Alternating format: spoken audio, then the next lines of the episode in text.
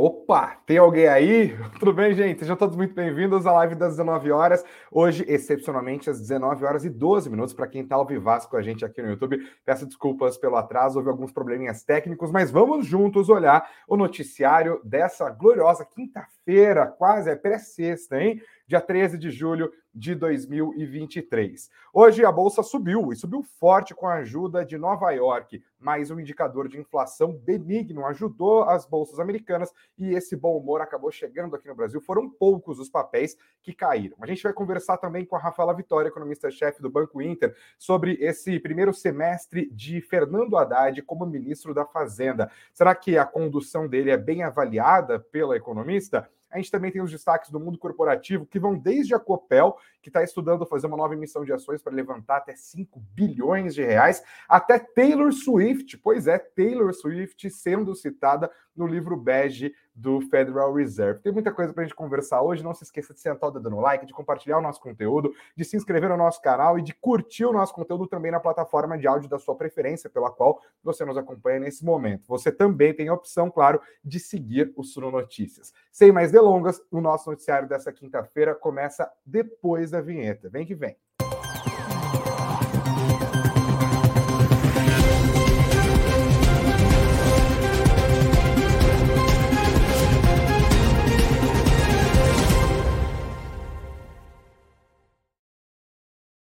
Fala, investidores, sejam todos muito bem-vindos. Obrigado pela paciência da galera que estava deixando os comentários aqui. Tipo, falando que eu fui ver o jogo do Palmeiras. Não, não, não é que eu sou São Paulino. Se eu for para ver o jogo do Palmeiras, é para agorar. Eu vou ter escondido ali mas para agora. Mas tá difícil agora o Palmeiras ultimamente, é bem verdade. Vamos falando de Ibovespa hoje, gente. Um dia de alta, um dia de tudo bom, tudo bem. O Ibovespa parou de andar de lado e, com a alta expressiva dessa quinta-feira, acumula ganhos já na semana e volta a estar positivo também no mês de julho. Você tem a nossa matéria de fechamento no site suno.com.br barra notícias, suno.com.br barra notícias. O Ibovespa, como eu disse, avançou e grande parte do ânimo do Ibovespa teve a ver com a inflação ao produtor lá dos Estados Unidos. Parece que uma coisa não tem nada a ver com a outra, né? Mas calma, tem sim a ver. Eu falei que essa semana, quem acompanhou nossa live de segunda-feira especialmente, deve se lembrar disso.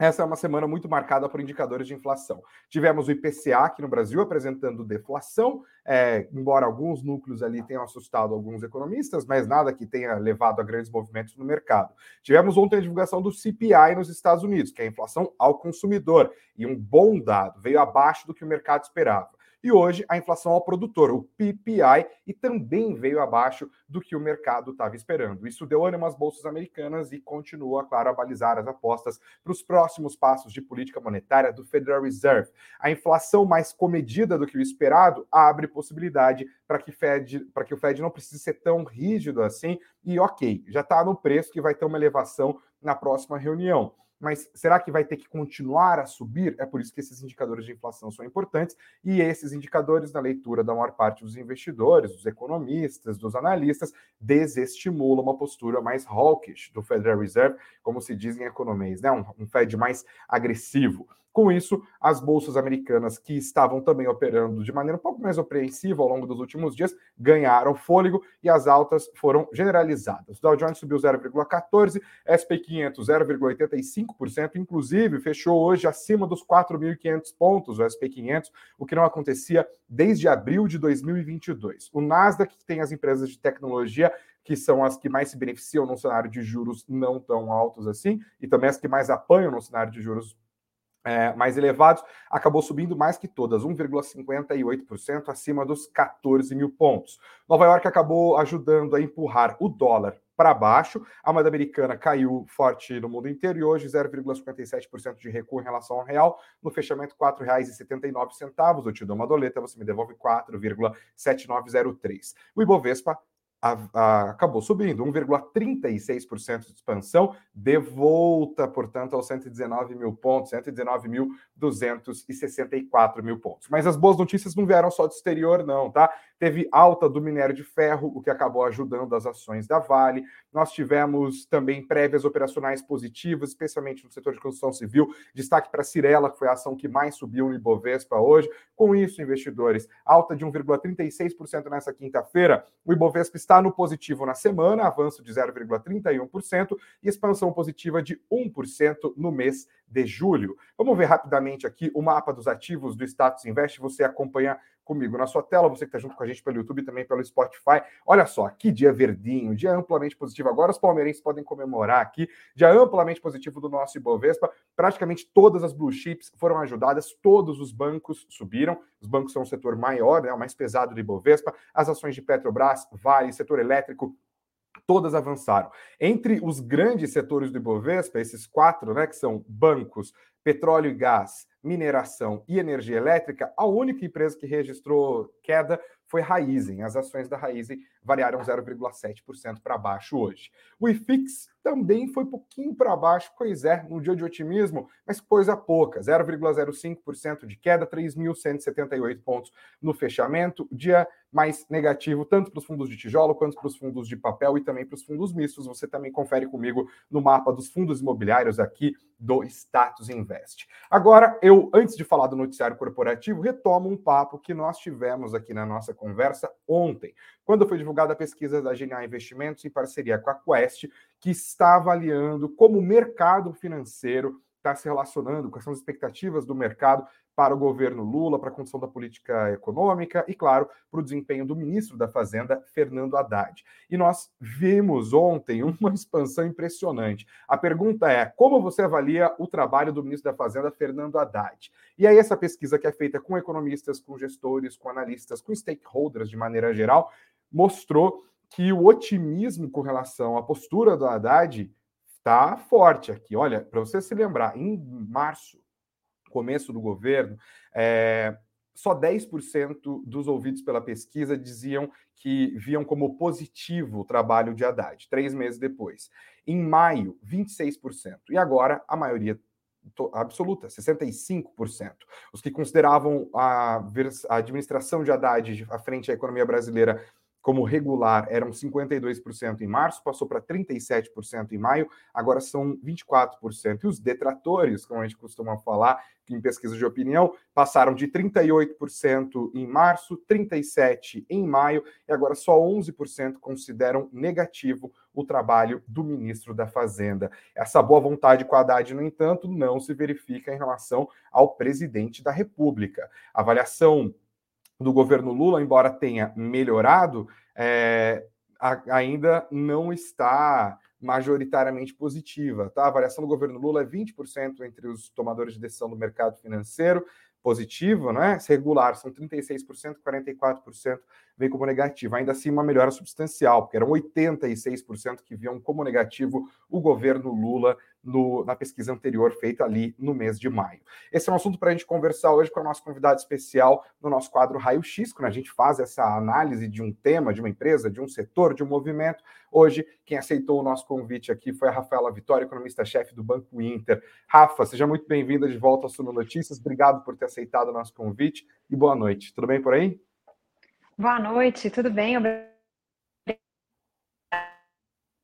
Eu que agradeço. Bom, eita, sua imagem deu uma travadinha. Deixa eu ver se volta. Você está me ouvindo bem? Tô bem. Hum, peraí que continua travado. Tá, tá travado para você que me acompanha aí do outro lado também? Ah, Rafa, hoje, hoje a gente tá, a bruxa tá solta aqui em termos de, de tecnologia, né? Que coisa, mas aqui para mim você está travada.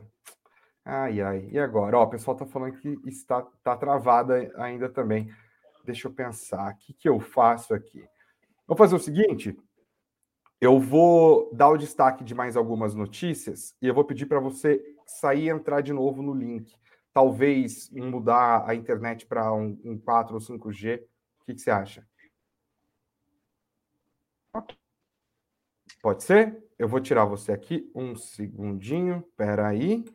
E aí a Rafa vai trocar aqui. Foi, foi justamente isso que estava atrasando a gente no começo aqui. Estava um, um problemão, como a gente dizem formalmente. Eu vou seguir então com o noticiário, eu já retomo a conversa com a Rafaela Vitória, então, tá? Volto a colocar na tela aqui os destaques do mundo corporativo. Agora eu falo de Copel. Segundo informação publicada pelo Pipeline do Valor Econômico, a Copel está interessada em fazer uma nova captação e pode levantar até 5 bilhões de reais. Lembrando que a Copel alterou seu estatuto nas últimas semanas para facilitar o processo de privatização da companhia. A privatização da Copel deve seguir os mesmos moldes da privatização da Eletrobras. Quando a empresa emitiu novas ações, diluiu a participação do acionista controlador, no caso da Eletrobras era a União, no caso da Copel é o governo do estado do Paraná, e com isso também deve estabelecer ali uma trava, impedindo com que, fazendo com que qualquer pessoa que esteja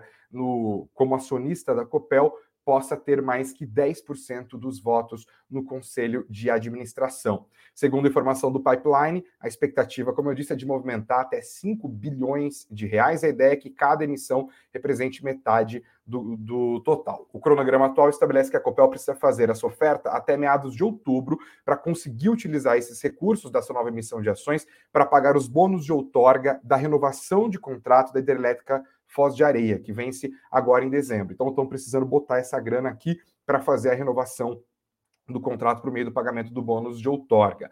Segundo a apuração, a companhia ainda está aguardando a definição do preço mínimo da oferta, que vai ser estabelecido ali pelo Tribunal de Contas do Estado do Paraná, e também a aprovação junto ao Tribunal de Contas da União sobre o valor da outorga na renovação de três outras hidrelétricas. A Rafa está de volta comigo aqui. Vamos ver se agora a coisa vai. Rafa, me ouve bem? Olá. Eu estou ouvindo bem. E agora, melhorou? Não, agora tá, tá perfeito. Vou jogar um, hoje um sal grosso aqui. Eu vou retomar a questão do Haddad, então. Eu já fiz a apresentação aqui, Rafa. É, e eu quero saber a sua opinião, né? Nós vimos o Haddad bem avaliado entre os gestores, economistas, analistas, stakeholders, uma mudança impressionante em relação às pesquisas conduzidas anteriormente. E antes de falar do Haddad em si, eu tenho uma provocação para você. Você acha que houve no começo do governo um pessimismo exagerado com relação ao governo Lula ou o presidente fez por onde? Olha, eu, eu, diria que a gente começou o ano, a gente começou o novo governo é, com muitas notícias preocupantes. Uh, eu, eu, acho que tinha sim né, um, um pessimismo uh, que resultou né, em, em, um aumento dos prêmios de risco no mercado de juros, nas bolsas, uh, mas em boa parte ele foi causado por declarações que vieram do próprio governo, não vieram só com um receio é, de, enfim, de, de, medidas populistas, mas vieram por parte de, de declarações. e lembrando que a gente também começou o ano né, com a aprovação da PEC da transição, que foi uma PEC que trouxe um aumento de gastos bem acima Lembra. do que o mercado esperava. A gente falava na época da PEC da transição, a LDO, né, que foi aprovada com a PEC da transição, trouxe um déficit, uh, estimativa de déficit para o ano de 230 bi.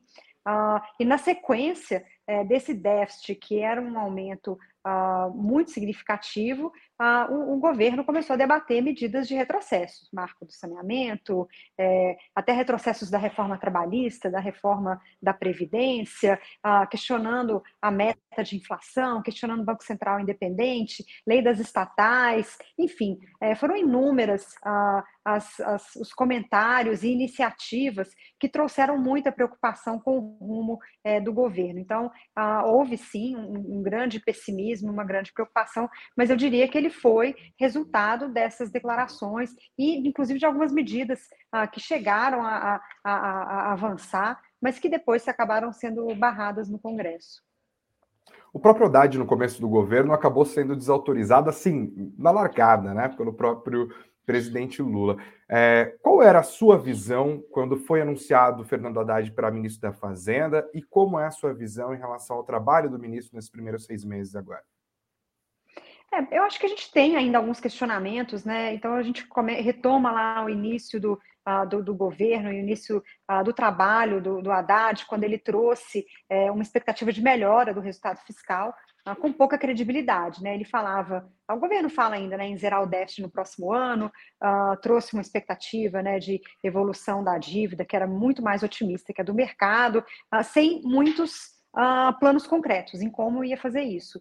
Uh, boa parte depende de aumento de arrecadação, pouca coisa no lado de redução de gastos, é, mas de maneira geral, um, uma expectativa, é, uma projeção de, de, resultado muito mais otimista do que o mercado tinha. Ah, então, ele começou com uma credibilidade é, não tão alta ah, por conta dessas estimativas. Uh, e a gente termina o semestre com uma situação um pouco mais invertida, né?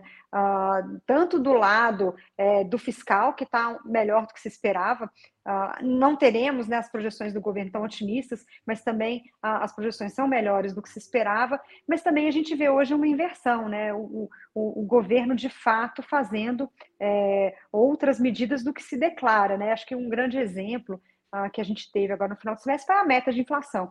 Enquanto o presidente falava que a meta deveria ser maior, o ministro ah, aprovou uma meta de 3%, né, diferente é, do que era dito pelo presidente. Então, a gente viu essa inversão né, do que, que de fato acontece, do que, que de fato vai para frente é, e do que, que é declarado é, por outros membros do governo, até mesmo ah, pelo próprio presidente. E acho que, nesse sentido, a, a credibilidade do, do ministro Haddad subiu bastante.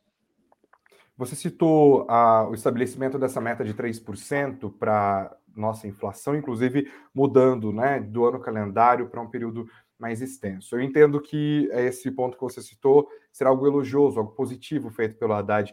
Tem outras iniciativas tomadas que foram positivas? É, eu acho que uh, o Haddad tem tentado conter, a gente vê de alguma maneira, né, é uma tentativa de conter algumas das medidas mais populistas. Né? Acho que um outro exemplo é, seja a medida é, de estímulo à indústria automobilística, Uh, que, uh, apesar de ter sido feito um grande anúncio, no final ela foi uma medida é, bastante modesta, com impacto fiscal moderado. Então, acho que o ministro Haddad acaba ganhando ali, é, porque a medida é, ela fica mais restrita né, para caber dentro do orçamento. Uh, e acho que um outro exemplo seja a reoneração também dos combustíveis. Né? Se discutia muito no começo do ano como ia voltar né, o PIS/COFINS da gasolina. A gente teve uma transição, né, o PIS/COFINS voltou parcialmente, mas agora a gente já tem a retomada é, de, dessa reoneração. Essa também foi uma medida que foi uma vitória do, do ministro Haddad, uma, uma medida é, que é impopular, né, que é voltar com os impostos sobre os combustíveis, mas que também é muito positiva do ponto de vista fiscal. A gente já vê essa melhora né, na arrecadação, inclusive, né, como eu comentei, o resultado fiscal tem sido melhor do que se esperava, em parte porque a gente também não tinha nas contas, por exemplo, né, a volta do PIS/COFINS sobre a gasolina. Uh, então, é, é, a gente tem alguns exemplos uh, de pequenas batalhas né, que, que é, a equipe do Haddad né, que é a parte que a gente acha que é mais fiscalista dentro do governo, tem ganho, uh, mantendo aí as contas públicas com ainda com uma expectativa de déficit, mas um resultado melhor do que se esperava no começo do ano. Você tem medo do futuro do governo Lula ou a confiança está restaurada por completo? Não, a gente ainda segue com ah, alguns pontos de atenção. É, eu acho que, ah, de maneira geral, o arcabouço fiscal ele, ele foi positivo, né, principalmente em relação ao que a gente tinha, como eu falei, da PEC da transição. É, então, a gente vê algumas melhoras concretas. Ah, eu diria que talvez é um dos principais pontos aí da, do arcabouço fiscal e do, né, da própria expectativa né, do, do Haddad com relação ao resultado fiscal é o, governo mostrar que é importante a gente ter superávit. Então, o governo quer buscar o superávit. A gente não sabe como vai chegar lá, mas a gente tem um, um, caminho correto, né? Então, o caminho que o governo quer buscar é um caminho de equilíbrio das contas públicas. Então, isso traz, sim, é, uma melhora no cenário, um certo conforto, uma redução daquele risco de cauda, de descontrole, né? É, a gente tinha isso no último governo do PT, né? Gasto é vida, né? Vamos gastar mais que o crescimento vem. É, a gente não tem esse discurso mais. Então, eu acho que esse é um, um fato muito positivo, que reduz de fato né, um, uma parte do risco fiscal que a gente tem, principalmente de longo prazo. Mas nem todo o risco está resolvido. Ah, eu acho que um grande risco que eu vejo no cenário, não para agora, né, 2023, 2024, mas é que a gente vai passar um período de baixo crescimento. A política monetária é muito restritiva e o próprio ajuste fiscal é, significa que a gente não vai ter muito estímulo para a economia. É, a gente tem um cenário internacional de baixo crescimento esperado, é, também por conta de restrição monetária e fiscal lá fora. Ah, então, 2024 vai tender a ser um ano em que a gente não vai ver é, um crescimento. E isso pode trazer é, ideias né, é, criativas do governo para estimular esse crescimento. Acho que essa é a grande preocupação. O que, que o governo vai fazer ah, quando a gente realmente esbarrar é, nessa parede, que é uma parede é, ainda alta, né, ah, um obstáculo para o crescimento no Brasil no curto prazo. É, e se a gente voltar a ver medidas é, mais populistas de estímulo a crédito, para fiscal, a gente pode voltar a ter problemas ah, é, com, com o, o, balanço, com o orçamento do governo. Ah, isso ainda é um ponto de atenção para, é, enfim, é, para a expectativa até 2026. Você tem como ponto central dos seus argumentos a situação fiscal do nosso país. Eu lembro que no ano passado, até antes, você, em vários momentos, criticava o que parecia. Eu vou, vou, usar um termo que não foi que você utilizou, tá? É, não estou querendo colocar palavras na sua boca, mas parecia uma certa histeria com relação ao risco fiscal que se falava no governo Bolsonaro.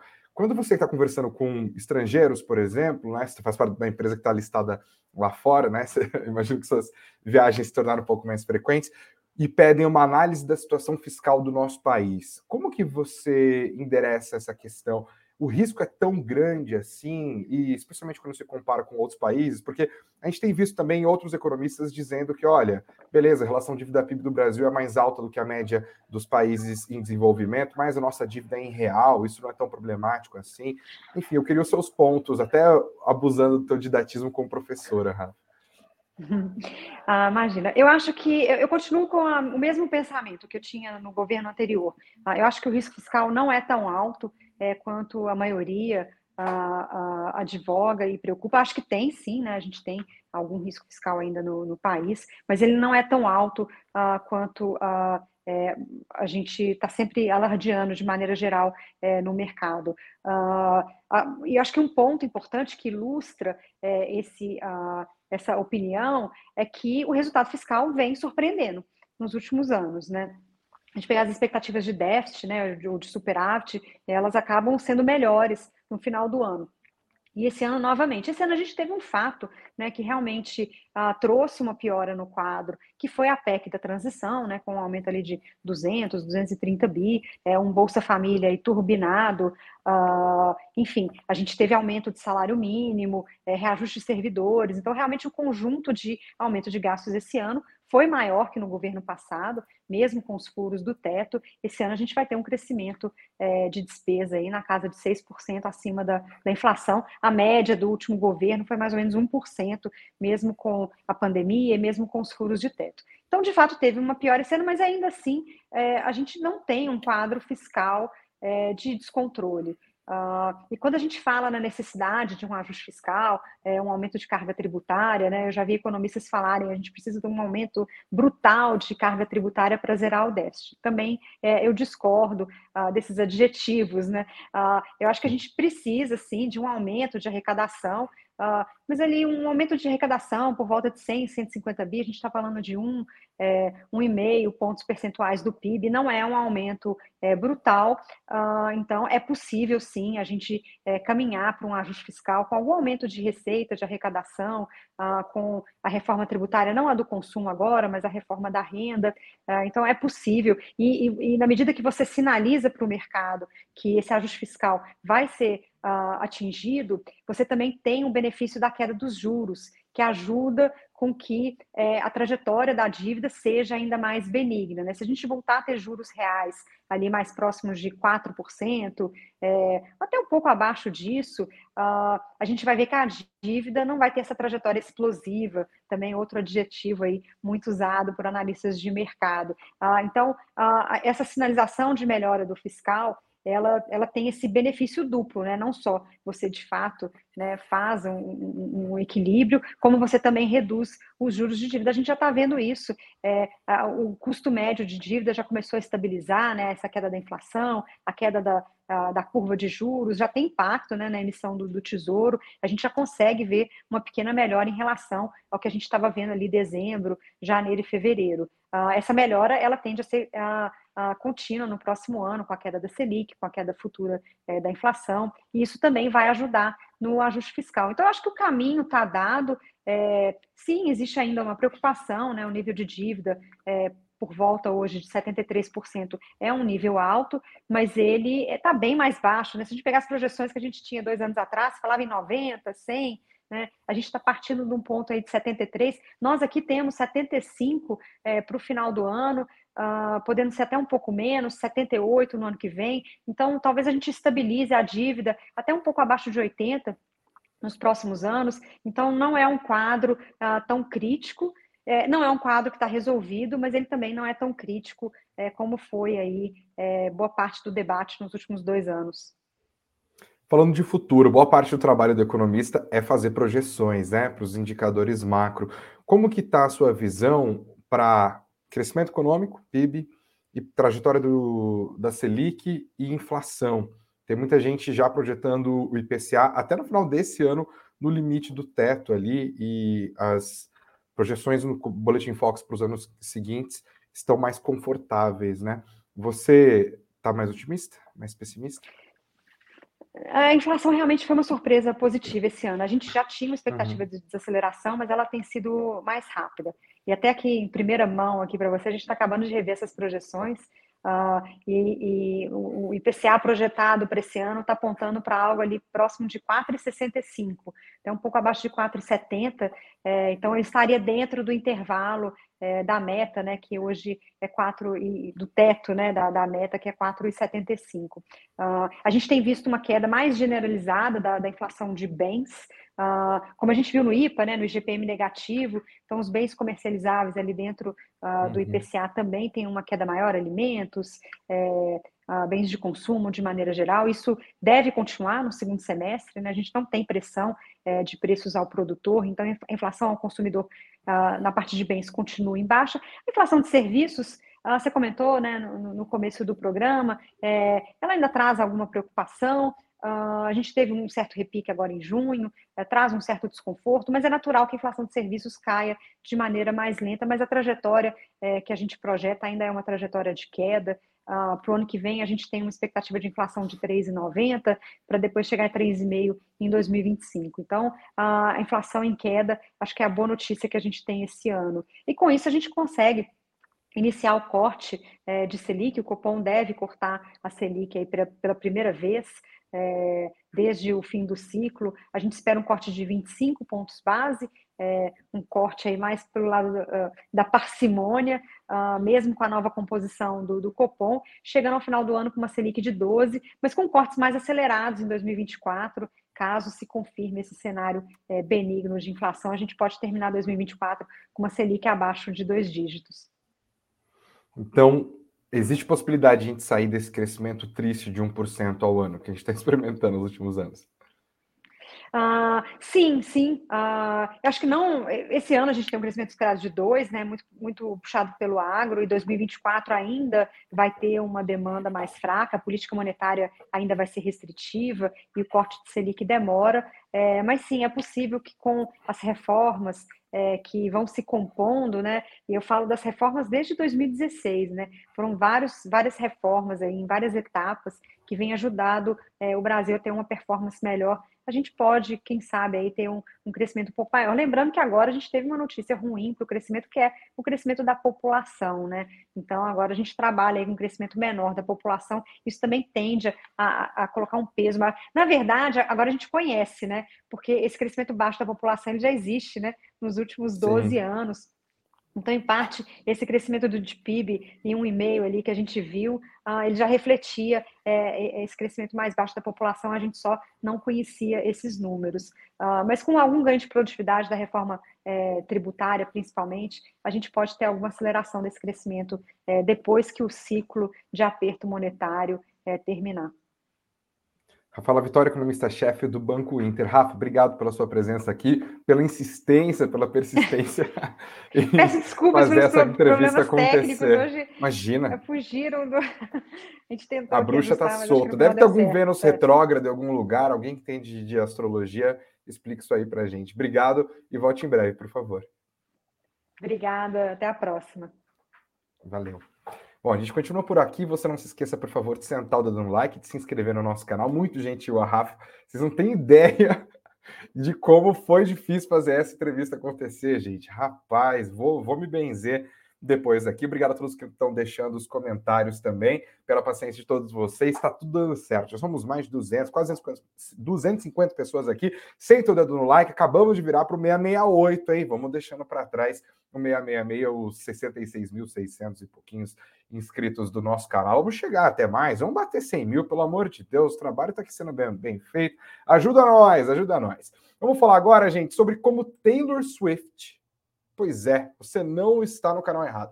Taylor Swift causou impacto econômico a ponto de aparecer no livro bege. O livro bege é um documento divulgado pelo Federal Reserve, Banco Central dos Estados Unidos, que traz ali as leituras econômicas das unidades do Federal Reserve. O Fed ele tem algumas é, eu posso dizer? Algum, o Fed está dividido em algumas macro-regiões americanas. Essas regiões têm os seus respectivos presidentes, eles coletam dados econômicos dessas regiões e juntam esses, essas leituras e, consequentemente, as projeções para isso neste documento que acaba sendo um guia importante para gestores, para tomadores de decisão e, obviamente, para os próprios diretores do Federal Reserve que decidem o que fazer com os juros da maior economia do planeta. E como Taylor Swift foi parar no livro bege, parece um negócio tão sério assim. Vem conferir comigo, tá aqui na matéria do nosso site, no sono.com.br barra notícias. Está aqui, ó, a turnê de Taylor Swift, The Eras Tour. Minhas amigas que são Swifters estão matando e morrendo por causa dessa dessa turnê, que vai passar pelo Brasil, inclusive, né? Apareceu no documento. No livro bege, a Taylor é citada pelo impacto econômico na cadeia de turismo. Ela diz aqui, ó, apesar da lenta recuperação do turismo na região, tá falando da Filadélfia, no caso. O mês de maio foi o mais forte para a receita hoteleira da Filadélfia desde o início da pandemia, em grande parte devido ao alto fluxo de hóspedes para os shows de Taylor Swift na cidade. Taylor Swift fez shows no Lincoln Financial Field nos dias 12, 13 e 14 de maio. Depois foi para. Ainda fez um show também na Pensilvânia em junho, se apresentou em Pittsburgh. Os dados do Booking mostram que os preços dos hotéis e mais do que triplicaram em algumas das cidades por conta da turnê da Taylor Swift. No condado, no condado de Allegheny, eita, inglês é difícil, em Pittsburgh, a ocupação dos hotéis chegou perto de 100% durante a turnê. As plataformas de reserva chegaram a cair com picos de tráfego. A turnê inteira da Taylor Swift, mundialmente falando, pode chegar a movimentar 4 bilhões e 600 milhões de dólares, mais, valor mais alto do que o PIB de alguns países pequenos. Pois é, segura a lourinha, meu Deus. É isso aí, gente. Uh, Taylor Swift, esse fenômeno já foi visto, inclusive, em outro tipo de show, que foi o show da, da Beyoncé lá na Suécia. Vocês acompanharam isso? Mesmo fenômeno, muita gente viajando para a abertura da turnê dela, muitos hóspedes, os preços das comidas nos restaurantes, da, os preços das hospedagens subiram, isso acabou aparecendo nas leituras de inflação da Suécia. Pois é, tem que ser muito gigante para afetar índice de inflação. Beyoncé já fez isso e agora foi a vez da Taylor Swift também. Não é Billboard, é livro bege. A gente tem mais destaques também sobre o noticiário de hoje. Aqui, ó, Eletromídia, empresa de capital aberto. Sabe a Eletromídia que ah, você tem aqui no meu prédio tem no elevador fica aquela telinha com várias propagandas, notícias e tal.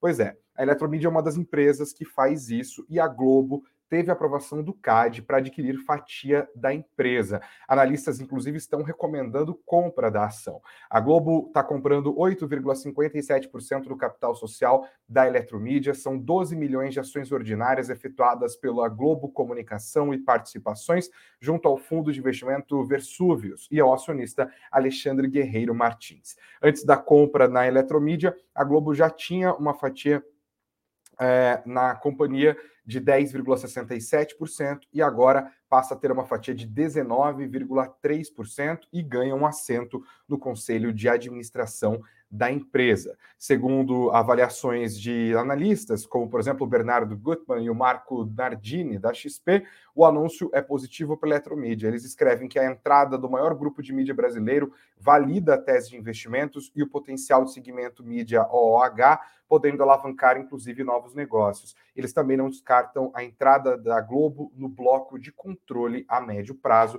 se a Globo continuar a ter fome pelas ações da Eletromídia. E o outro destaque, ainda falando de telecomunicações, Oi. A Oi terminou o mês de maio com 1 bilhão e 400 milhões de reais no seu caixa. O documento arquivado hoje na Comissão de Valores Mobiliários, na CVM, pela própria Oi, informa que essa cifra é 137 milhões de reais maior do que a do mesmo período do ano anterior, ou seja, até o mês de maio de 2022. A Oi diz que recebeu 1 bilhão e 26 milhões de reais em relação ao fluxo de caixa mensal do mês de maio. Os pagamentos ficaram em 887 milhões de reais e os investimentos somaram 7 milhões. No fim de janeiro desse ano, a Oi tinha 2 bilhões de reais em caixa.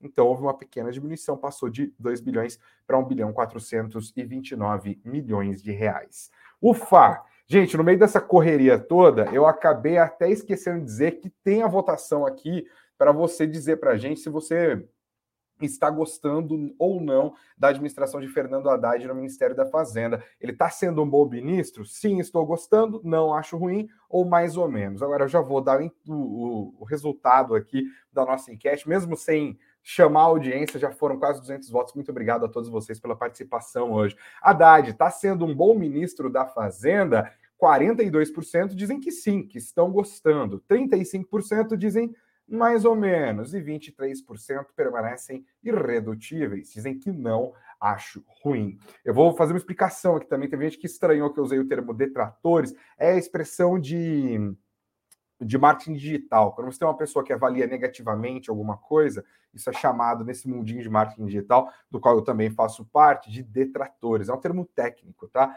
Não quer dizer que é, é, ruim avaliar mal qualquer coisa que seja. É só um termo técnico, mas vocês são sensíveis também, né? Adoro um político, meu Deus do céu. Vamos terminar a nossa conversa de hoje, gente. Vamos abraçar sexta-feira que vem chegando, trazida por essa ventania que vem do sul do Brasil. Se protejam, hein? Não saem de casa aprontando muito. Se bater ventania, gente, não fique embaixo de árvore e não fique embaixo de cobertura de posto. Cobertura de posto é o que vai cair em dia de ventania. Não faça isso, se proteja, fique em casa, não se exponha a riscos desnecessários. Já houve, inclusive, vítimas por conta desse ciclone extratropical que está subindo da região sul em direção ao sudeste brasileiro. Obrigado a todos vocês pela audiência, pelo engajamento, pela paciência também. Obrigado, claro, a Rafa, que nos ajudou muito, muito aqui hoje e que vem a sexta-feira. Beijos aos de beijos, abraços aos de abraços, muito dinheiro no bolso. Até amanhã às 19 horas ou qualquer momento que um Breaking News se fizer necessário.